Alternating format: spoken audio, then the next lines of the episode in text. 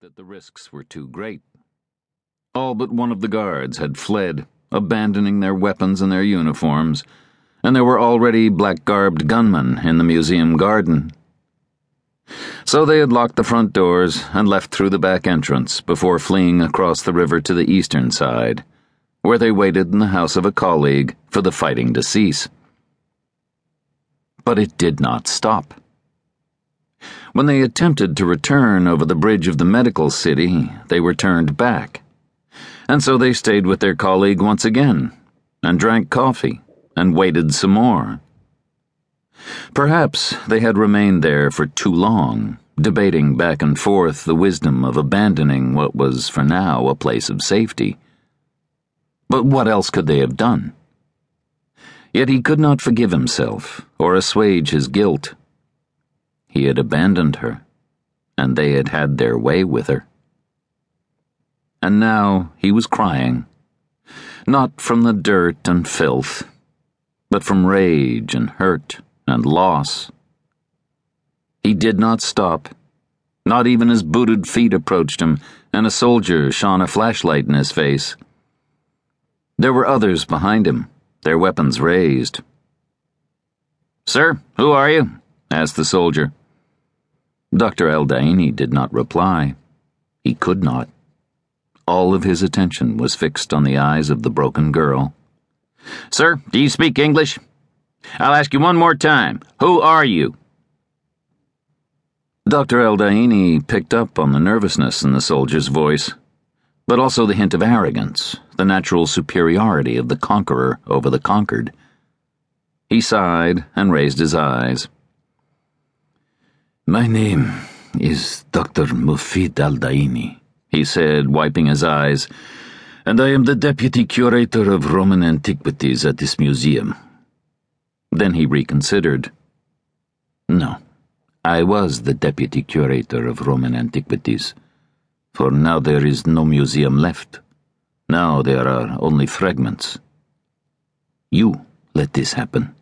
You stood by and let this happen. But he was speaking as much to himself as he was to them, and the words turned to ash in his mouth. The staff had left the museum on Tuesday. On Saturday, they learned that the museum had been looted, and then began to return in an effort to assess the damage and prevent any further theft.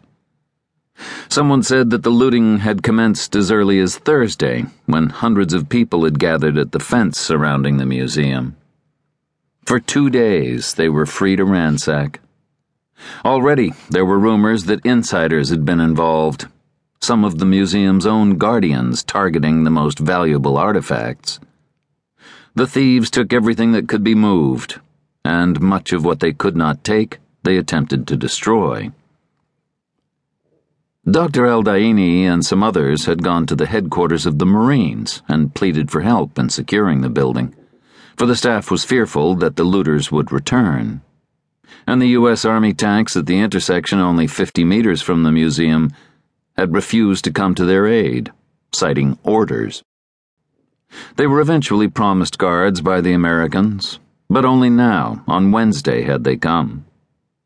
Dr. Al Daini had arrived just shortly before them, for he had been one of those assigned the role of liaison with the soldiers and the media and had spent the previous days being passed up and down the military ranks and providing contacts for journalists.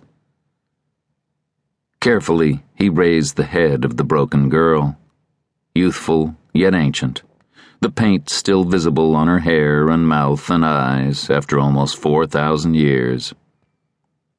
Look, he said, still weeping, look at what they did to her and the soldiers stared for a moment at this old man covered in white dust, a hollow head in his hands, before moving on to secure the looted halls of the Iraq Museum. They were young men, and this operation was about the future, not the past. No lives had been lost. Not here. These things happened. After all, there was a war on. Dr. Al Daini watched the soldiers go. He looked around and saw a swatch of paint spattered cloth lying by a fallen display case.